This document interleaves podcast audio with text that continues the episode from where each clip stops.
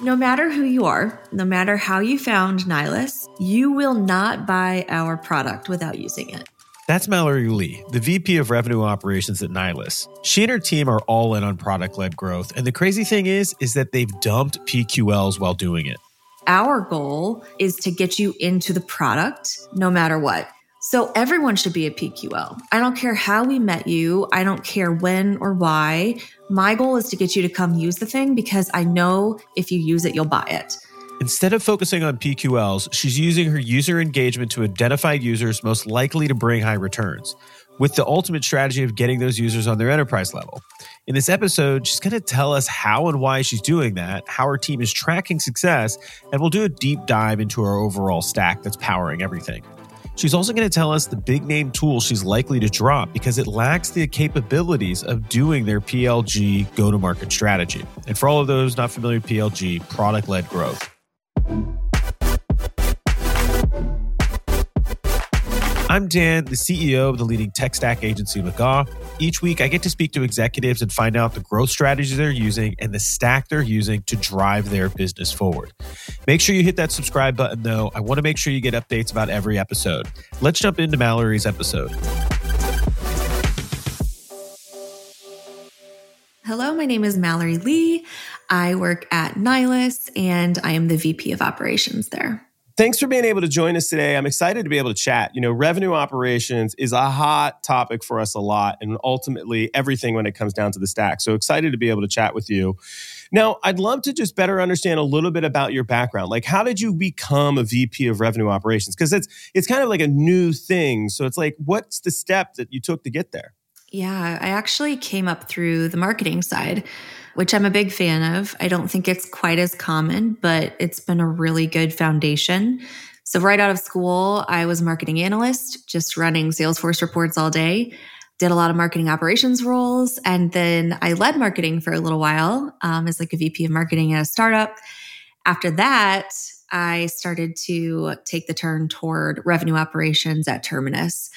Once I got to Terminus, they already had that unified revenue operations model. And I really got to see um, the benefits of having that unified team, fell in love with that, and the rest is kind of history. VP of revenue operations, revenue operations in general, right? Like in every company, it's very, very different. I see a good amount of people who come up from the sales operations side, even the sales side, that then go into a RevOps position and in those types of companies, RevOps is focused more on sales strategy, sales tactics, sales playbooks, and all that stuff. And they kind of oversee marketing operations as well. However, in some companies, I see this like marketing folks that come up into the path, marketing ops, marketing leadership, then they go into a RevOps thing. And a lot of those cases, it's not as sales strategy focused. So I'm intrigued to understand like what is RevOps at Nylas for you? Yeah, for us, I really do believe that we are pretty balanced, and that's important to me. So, we have a dedicated leader for marketing operations, a dedicated leader for sales operations and customer success. We've got those grouped together. And we've got about four people that I would call sort of like your true RevOps practitioners. And then we have two guys who are managing our Salesforce and systems and the integrated tools there. So the team is about six people plus me. Wow. That's awesome. That's a good sized team and everything like that. So, when you think about kind of your day to day focus, right? Like, what are you most focused on on a day to day, week by week basis? I um, report to our CEO, which has been great. And so I get to be, you know, kind of on that executive team. And so at Nylas, we think about the future way more than I have at any other company, which I like. And so spend a lot of time with that team. We're also really embedded in the departments that we serve. So I will attend things like our sales forecast call and sales leadership meeting and the marketing leadership meeting. A lot of times I'll have my team members go to those, but sometimes I pop in as well. And really just jumping into conversations about technology and planning. We're in planning season right now, doing some Salesforce brainstorming here and there all the time. So, a lot of fun things going on. I love it. Well, it sounds like you have your hands full and you cover a lot. And I, I am very intrigued by this kind of future looking thing. So I'm looking forward to talking a little bit more about that when we come back. But I guess what does Nylas do? Yeah, Nylas is a communications API platform. People that have a software product would use Nylas to build a feature that allows their product to integrate to someone's email or calendar or their contacts as well. So if you think about somebody like SalesLoft, they are one of our customers. They use our API to help deliver your emails that you send through SalesLoft. It's like you work with us to build the feature that goes and gets the email and displays it in the tool and does the stuff to send the stuff. But honestly, this is the first time being at Nylas where I'm not the target buyer. Most of my entire background was in marketing technology, where I was like the expert practitioner and buyer. And nowadays, I am not. So it's a whole new world. I've learned a lot, but it's very technical. So it sounds like y'all sell to like your ICP is more of a developer or a CTO, head of product kind of person. Correct. Yeah. Engineering and product. Yeah. I was the head of marketing at a company called codeschool.com. And that was the first time I ever had to sell to developers. That is one of the hardest marketing jobs period if you have to sell developers like developer evangelists like they are worth their weight in gold because like you need them to be able to sell to a lot of developers i'm curious like do you have a developer evangelist program that's like helping on that front or we do we have a developer relations team and they're kind of marketing adjacent they sit actually in our product group but they work super closely with marketing. They go to events, they do hackathons, they are building a cool community right now. It's kind of still in stealth mode, but they're working on that and they are they're awesome. Like you said, totally necessary. And developers, what I've learned is they really don't want to talk to you. So it is a very different approach to, you know, giving them exactly what they need to try the product and and see if it's going to work for them. But keeping enough distance where you're not pissing them off. totally agree. You can't market to a developer, you can't advertise to a developer, and you can't sell to a developer. Like they do not want to talk to you. Totally, totally understand the conundrum. I've had to learn that that model and was luckily very successful in it. So I, I totally understand the hardship. Nylas, of course, you had mentioned that you're in kind of planning mode. I know that the time we're doing this interview, it's January 2024. So we're doing planning. I guess like when you think about like the company's goals or even your major KPIs that you're focused on, what are some of the goals or objectives y'all are tracking towards for this year? We are at the very end of our fiscal year, so it'll reset in February. So we're kind of in that home stretch of Q4. But this does go back to the long term thinking or like future thinking that I was talking about. We have a really cool process at Nylas where we have four major KPIs. Every single week, the executive team comes together and we forecast those KPIs for the next four quarters out. We got this model from one of our board members, Kevin Kimsa. He is like a master at this. And what I love about it the most is that it forces us to truly think about the future and really think about what is changing in our business or the market that will impact us later. And it causes you to just really be thoughtful about what's coming. So, those major KPIs for us are incremental ARR, and then the number of new logos we're signing on, and then net retention. That is the KPI that I own. And then the last one is gross margin. So those are kind of like the four drivers that, you know, executive bonuses are based on and a lot of our planning ladders up to improving those metrics. But of course, across the different teams, we have other KPIs and leading indicators that ultimately, you know, will feed those big KPIs that we pay attention to. I absolutely love how organized Mallory and her team are. Your ability to be productive as a business has as much to do with being able to stay focused and organized, and meetings are the most massive part of that. Having a good meeting rhythm is crucial. I love Nylas's weekly KPI check ins. Being disciplined with a daily, weekly, and monthly review of all of your important metrics prevent you from being two months into the quarter and then realizing, oh shit, like I haven't even moved the needle. Mallory's responsibility for NRR or net revenue retention is a very good play. NRR is a crucially important metric. For those of you who haven't heard of it, NRR tracks the company's ability to retain revenue from existing customers over a specific period of time and the ability for uh, you to expand those customers' contracts over that period of time. To get your NRR, you take the MRR at the start of a month, you add in your expansion MRR, you then subtract your churned MRR, and then you divide that again by the starting MRR at the beginning of the month. This gives you a percentage. And if you're between a 90 and 100 and you're a newer startup, you're doing okay. But if you're a mature tech company that's in that same range, you better watch out. Between 100 and 110, as a little baby startup, you're doing pretty okay but not amazing. And as a mature company, you're probably still not in that good of a place.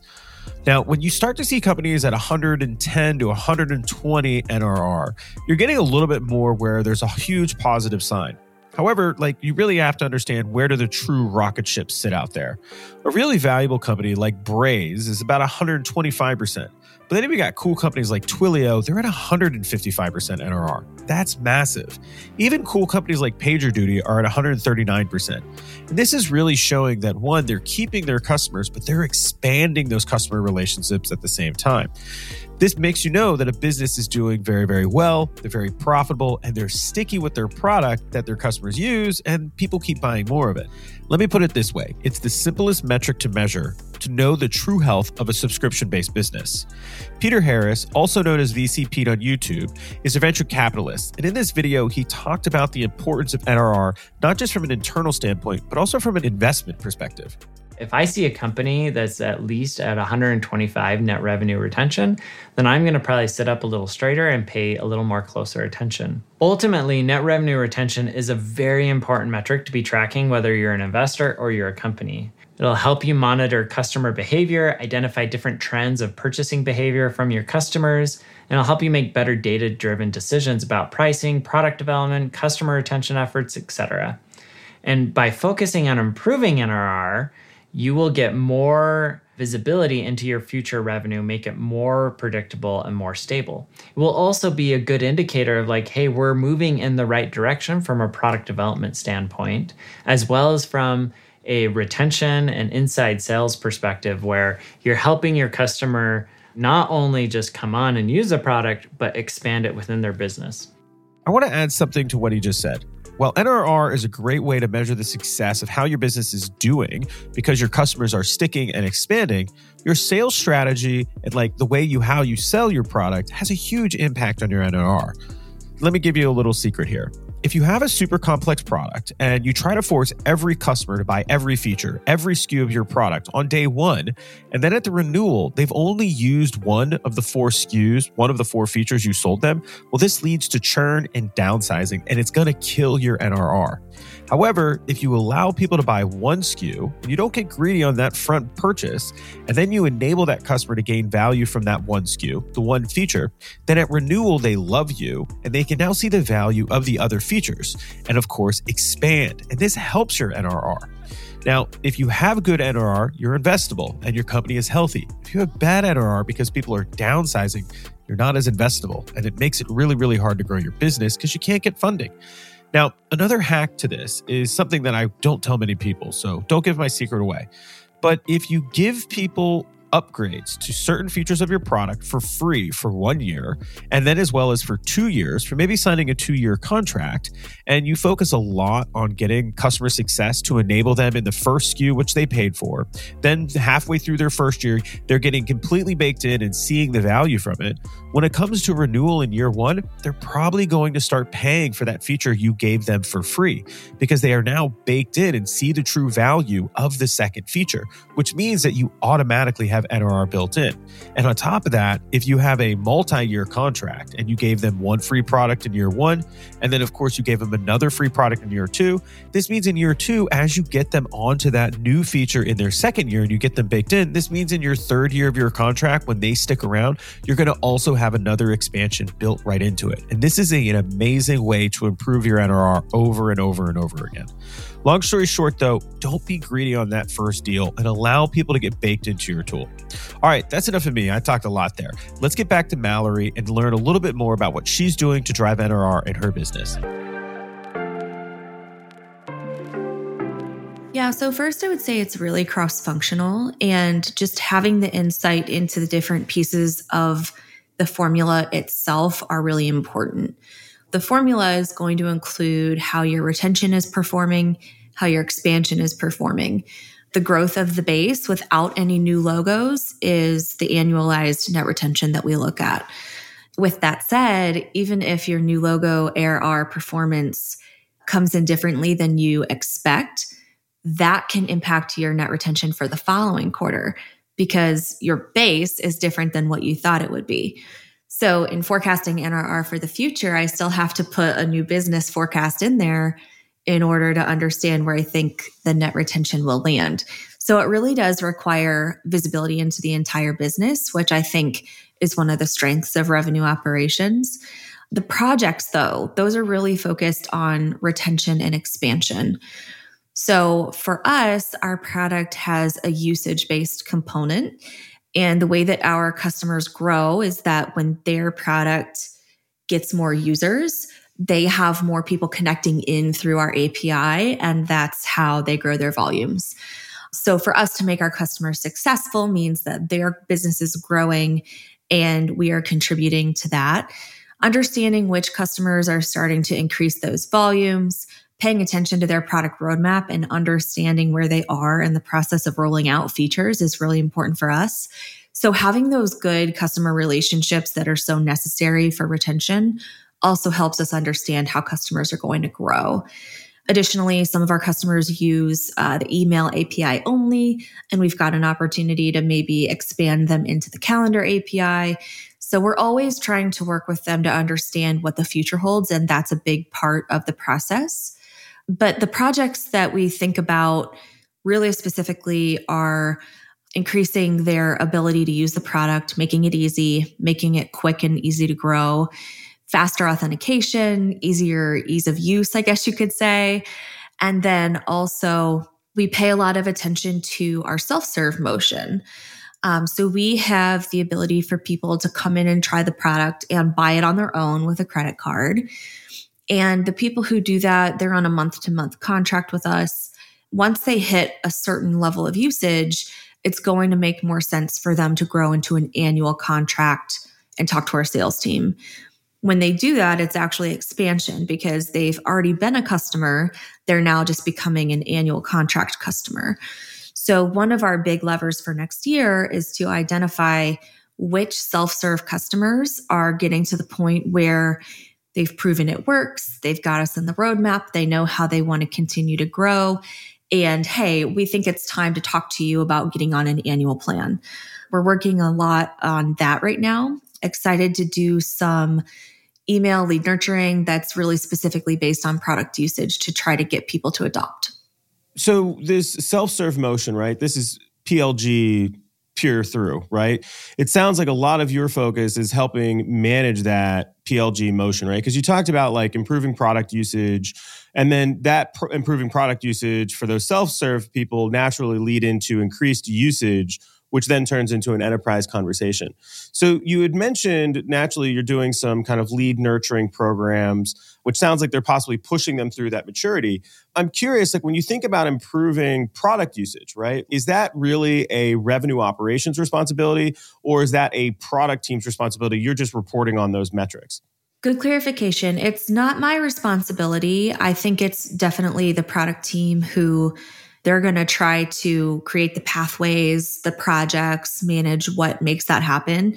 For myself, I'm really trying to understand what that will do.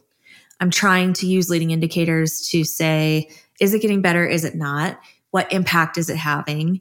And do we think that we are on a track that will allow us to really get that change in adoption and expansion that we're looking for? And when you think about seeing those leading indicators, like what are you using for measurement? How are you seeing what they're doing? And then I guess what are they using even to impact that user experience in the product? Yeah. So in the product, there are a few tools that we use to help us look at this.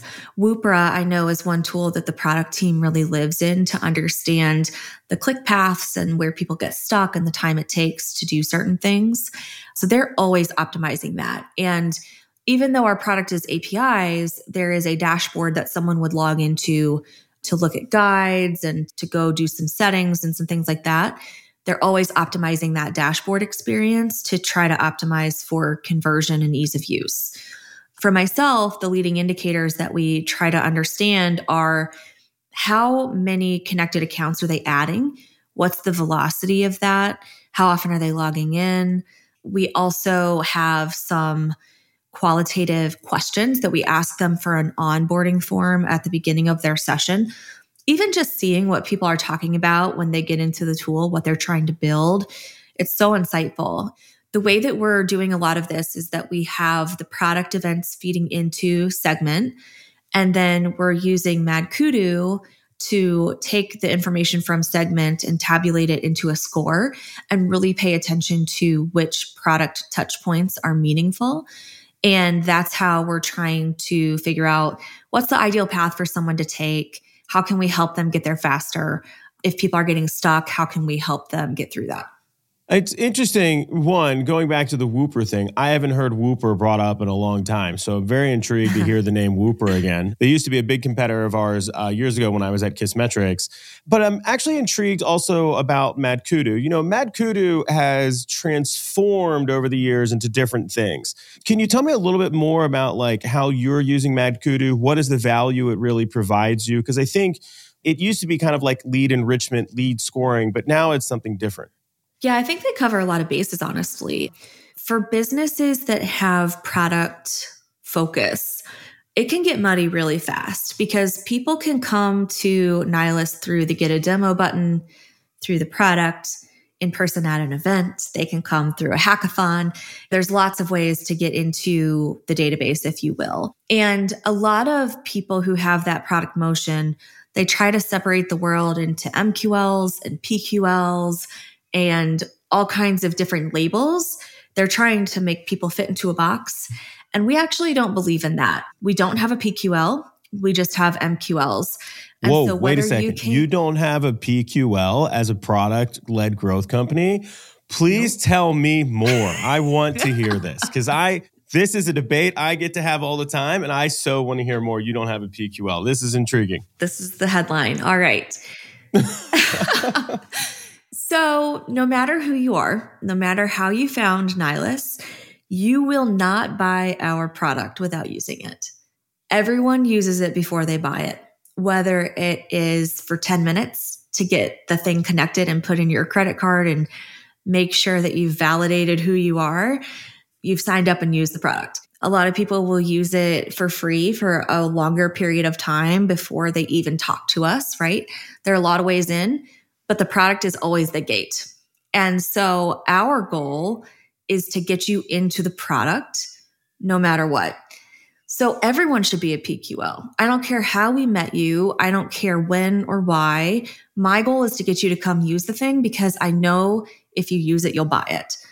And so when we think about MQLs and scoring, we just have one definition. So we've got the fit, which is going to be, you know, the company demographics, are you in our ICP? Are you a great fit for us, etc. And then we have the product usage component where, you know, maybe some people have no product usage at all and all of their activity has been on the website. That's okay. You might still be a really engaged lead, but you're still not as strong as someone who has a bunch of product usage. And so we really just blend everything together. And the cool part about Mad Kudu is that they have allowed us to do all of that blending and then provided some intelligence to help us see okay, these are the relevant steps. This request a demo button is just as exciting as someone who adds a user within the product. We're going to score those equally because we've seen that they have their propensity to buy. And so we just have one gate, but we have multiple levels of qualification that are grades. Mm. So Mad Kudu is enabling you to use kind of data science and they probably have AI somewhere in the name. Who doesn't have AI nowadays? That's helping you understand what are the touch points at which somebody is going through the process, blending that with kind of your ICP, maybe your product market fit, product usage to then give people kind of a grade right? So is it like an A, B, C, D thing? Is it a 100%, 0% thing? Like, how's that grade coming through? Yeah, so the way we did it is the letter grades, I think, are across the top, and that's the fit. And then the column is going to be like the level of engagement, which is probably like a number or a flame, you know, one of those things. And so it's a matrix. And so we have certain parts of the matrix where if you land in this zone, you're going straight to sales. If you land in this other zone, you're going straight to SDR. If you land in the far away zone, we're just going to do lead nurturing. We're not even going to call you because we can tell you're not interested enough for a phone call. No PQL? That sounds crazy. But is Mallory just being a contrarian here? Nylas is a developer focused company, and in most cases, for API based companies that are targeting a developer market, you have to be a self serve product. This means PLG is not a new strategy, it's just kind of how they do business. Now, PLG is not new. As we all like to say, marketers ruin everything. We take these normal things, sometimes complex things, and then we give it a simple name and it goes ham shit on the internet. And now what has happened is we've taken this long-standing product strategy, freemium, free trials, usage-based pricing, and then we applied this product onboarding process to companies which have traditionally had a demo and been more sales-led. This means that PQL is possibly not the right term for Nylas because they were never a sales led, demo led company. And I think that's kind of what Mallory is stating here. But are they really not using a PQL? Well, I'd say they still have a PQL process. They just aren't calling it a PQL. Their process with Mad Kudu doing lead scoring or scoring is still an identification process for valuable people that sales should talk to. Nylas is advanced and they have a process in which they have a like a scoring mechanism and a prioritization mechanism for them to understand more valuable or less valuable customers, which dictate how sales is going to act. So maybe this leads to us talking a little bit about the like, what the hell is a product qualified lead, PQL? Let's break this down first. All PQL is is a way of identifying that your ICP is using your product, getting value from the features, and they appear to be a good fit for an upgrade. It's just like lead scoring that generates an MQL or an SQL. And in Nylas's case, they're using an advanced scoring with advanced marketing and product tracking and a lot of sophistication that tells them, hey, this is a good lead. To me, that's still a PQL. But in reality, it doesn't matter what you call it. As long as your team is aligned on what the triggers are, what the activities are, and when somebody is at the point of needing to be talked to, ultimately, what do you call it and then what do you do? I don't care if you call this person a full size hamburger or a small cheeseburger. Hold on, wait a second. I think I'm hungry here, but let me get back to the story. It honestly doesn't matter what the process is as long as you're doing something that's helping you identify customers that are going to help you grow. Now, let me be a contrarian here. Mallory is saying they don't do PQLs. It is also a good thing because it actually prevents people in their company from applying an industry known term, which is already confusing, and then saying, hey, it is a PQL, which causes people to then say, hey, I've done a PQL before. This is the definition I had. This is what it is by not using PQL, it actually makes it so their team has something very, very specific. Because at the end of the day, well, she may be saying we don't have a PQL. If she did call it a PQL, and SalesLoft is, also has a PQL, and then UTM.io also has a PQL, we have to make sure that we're all calling the PQL a different definition. I know I'm getting confusing here, but all of those companies have a different definition of what a PQL is. So, like I said, with PLG in the first place, marketers ruin everything by trying to give something very complex a simple name. So for Mallory, not using PQL and having her own modeling system with their own naming allows their team to be even more specific on when somebody is a good lead or a bad lead or when they're a good qualified customer in the process or not. So I've talked a lot about PLG. I've talked a lot about PQLs. I need to go find that hamburger because clearly I'm hungry. But let's get back to Mallory and her discussion about how she diagrammed her stack using stackbuilder.com. So I'm going to pull up your stack really quick here because you're getting into some really really cool stuff here, and I'm I'm kind of intrigued in regards to like the way this data flow is actually working. Because you had mentioned users are coming into the website but they ultimately could come in from a field marketing event or something like that. So are leads entering the system more through marketo salesforce through the website i assume? Like i naturally the volume's coming through nylas.com but i'm just saying like well, let's say somebody comes from a conference like you had mentioned. Are they going into salesforce or marketo to start? Usually it's going to start with Marketo. Just about everything starts with Marketo. Even from the product, we send people in to Marketo first. That's where they verify their email address and then they don't get into Salesforce until they verify their email address. Okay, perfect. And then so like you have somebody come into you talked about this product led growth. Naturally, those people are coming through the website. You had mentioned they pass through segment and then they're going into MadKudu. MadKudu is adding this grade. And then of course, like there's a whole other thing that can happen. So I assume MadKudu is like sending data to Marketo and also sending data to Salesforce. Is that kind of how that's configured? Yep. And then MadKudu receives a lot of information from Marketo to grade their web activity. Love it. Um, so MadKudu consumes info from Segment and Marketo. Yeah, and that's what get, makes it like such a superpower is like it can really see all the things. Um, which you know, I think there's a, a, great quote from one of my former data scientists years ago. He's like, "Listen, humans can only think in three dimensions, and when we think about our customers, we have to think about them in like 75 dimensions. So like we just can't do that. You need data science, you need Python, you need a product to be able to do this. And MadKudu was one of the products that we had uh, we were talking about way back then in regards to those types of things. There's another company company called Infer, but I don't think they're around anymore. They got acquired. So I want to kind of change path here a little bit. So you talked about another priority of yours naturally is ultimately NRR. So you're focused on that. There's a lot of different people who are play at that. Product owns kind of usage, onboarding, things like that. And they're using products like Woopra to kind of do that measurement. And then you're seeing a lot of that data as it passes through naturally segment and into MadKudu. And you're using some leading indicators to do that. But one of the things that you had mentioned was is when somebody goes through MadKudu, they then get kicked into maybe a lead nurturing thing because they're just not ready for you. And that sounds like that's more in your court. Did I get that right? Yeah, yeah. So on our team, our marketing operations leader, he has one guy who is our Marketo admin. And our team has also recently started using inflection.io. We're actually Ooh. in the implementation right now. So it's new to us, but we're really excited to kick that off that is what we're going to use to respond in real time to the steps that people are taking in the product to trigger emails back to them.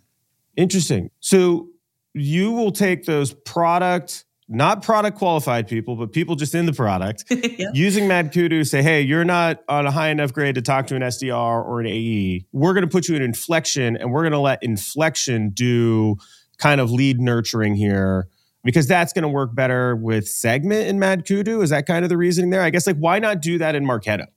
Yeah, we've struggled with Marketo as it relates to PLG work, you could say. So, from segment to Marketo to get some of the product usage insights hasn't gone very smoothly. You have to do a lot of like custom behavior stuff and it's been a bit of a pain. So, long story short, Inflection is purpose built just for this. And they integrate natively with Segment. They catch those behaviors in basically real time. And I want to use Inflection to nurture everyone who's using the product, regardless of their level of qualification, because it's going to be able to nurture people who aren't ready. But when you are ready, and you just need more encouragement, more coaching, more resources, we can also deliver those things to people. So if they hit a certain quick start guide, that's a really big indicator for us of what they're trying to build and what they want to do.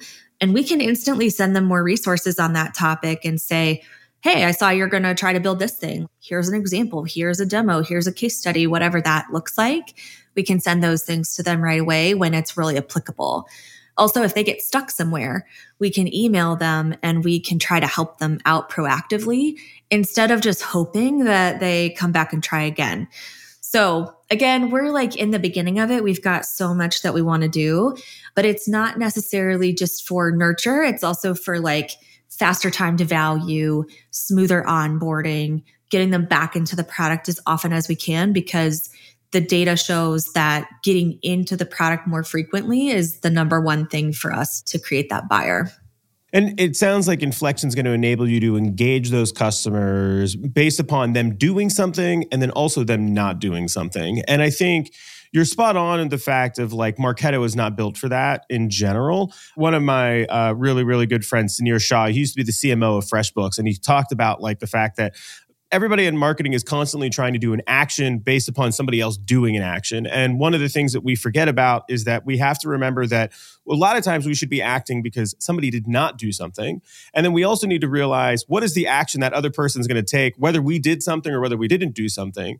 And there's certain tools that just don't make that easy, like Salesforce and like Marketo. So the traditional stack doesn't enable that. And it sounds like you have a good stack to set that up. Naturally, Segment it sounds like segment is collecting all of the data. Now I'm, I'm, intrigued because like it sounds like it's getting all your product data but is it getting your marketing data too? Is it getting your cs data? Like are you shoving everything into segment and then maybe downflow into madkudu I wouldn't say we're putting everything in there yet. We've got some work to still do to make sure that we know exactly how we want that to go. Now, on the website tracking side and the identity resolution, we're using Segment for that pretty much everywhere that we can on the CS side of the house, they're more a beneficiary of the product data, just like everything else. And we rely on the Salesforce integration for most of those. So for things like Vitally and Zendesk and Gong and SalesLoft and all of that, we're more so just using their connections into Salesforce right now. But I think there's more we can do there. I think that we have some opportunities to connect more things to Segment we're just tackling them one thing at a time. Now, you mentioned a tool, Vitally. I've never heard about this tool. What does this tool do? So, super similar to something that you would think of like um like a Gainsight or what did we have before that? I can't even remember, but they've got a really nice UI, really easy to use, um, pretty simple. And they've got a concept of like creating projects for a customer in their tool. Our team has loved it so far. I haven't used it that much personally, but we've had some really glowing reviews. So it sounds like CS is using Vitally and also Zendesk. Those are more so probably connected into kind of like Salesforce than anything else. Yes, but there is something that happens that connects Zendesk to, you know, engineering and product information as well. Okay, intriguing. Very, very interesting. Man, you got a complex stack. I'm having a ton of fun right now. There is so many lines on this diagram. I don't even, it looks like an octopus exploded. I love this. You're definitely doing some really, really cool stuff. I think the whole thing about no PQL makes a ton of sense. And I love the fact that like you're leveraging a product like MadKudu with all of this different data to really kind of like move your users around. I guess like so far, right, when you think about this, excuse me, but spaghetti and meatballs that you have here and kind of a, a stack with all these different things what is the tool that you're like, if this tool left the stack, I might cry? Like, what are you most dependent upon and why? That is a tough question. So, even though it's not abundantly integrated, I have become really reliant on Gong. And I think the one that I would be super sad about at this point probably also is MadKudu. We've really come to rely on the intelligence there it also gives us a really nice, clean view into the recent activities that have happened in the product. They have information from Clearbit that they license that can help us see who someone really is. Uh, because developers often want to sign up with a personal email address and you know they're kind of like testing things out at home on the weekend they don't want to give you their corporate email and madkudu can sometimes identify where they work even though they don't tell you right up front. And we try not to really, you know, abuse that or anything, but it helps you have that insight into, okay, we've been trying to get into this target account and look, someone came in. They might not be ready to talk to us because they just put in their Gmail, but we know that's where they work. I could totally understand that. And I think that MadKudu is providing a lot of like prioritization, which is like one of the biggest things that you need to focus on in any company, right?